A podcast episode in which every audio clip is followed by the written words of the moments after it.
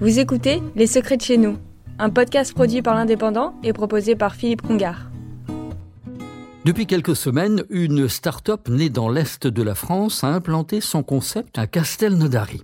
Jusqu'à présent, se faire livrer un repas à domicile était réservé aux habitants des grandes villes.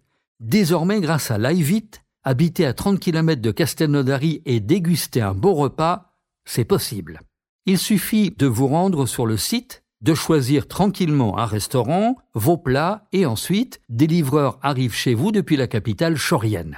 Lyveat démarre et a conclu des accords pour l'instant avec 3 restaurants et 5 livreurs.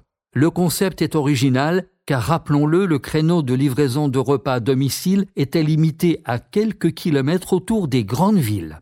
Les livreurs sont des auto-entrepreneurs payés grâce à une commission sur les commandes.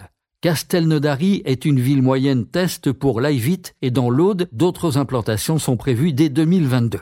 Notez que Lyveat s'écrit Lyveat. Et bon appétit. Vous avez écouté Les Secrets de chez nous, un podcast produit par l'Indépendant et proposé par Philippe Congard.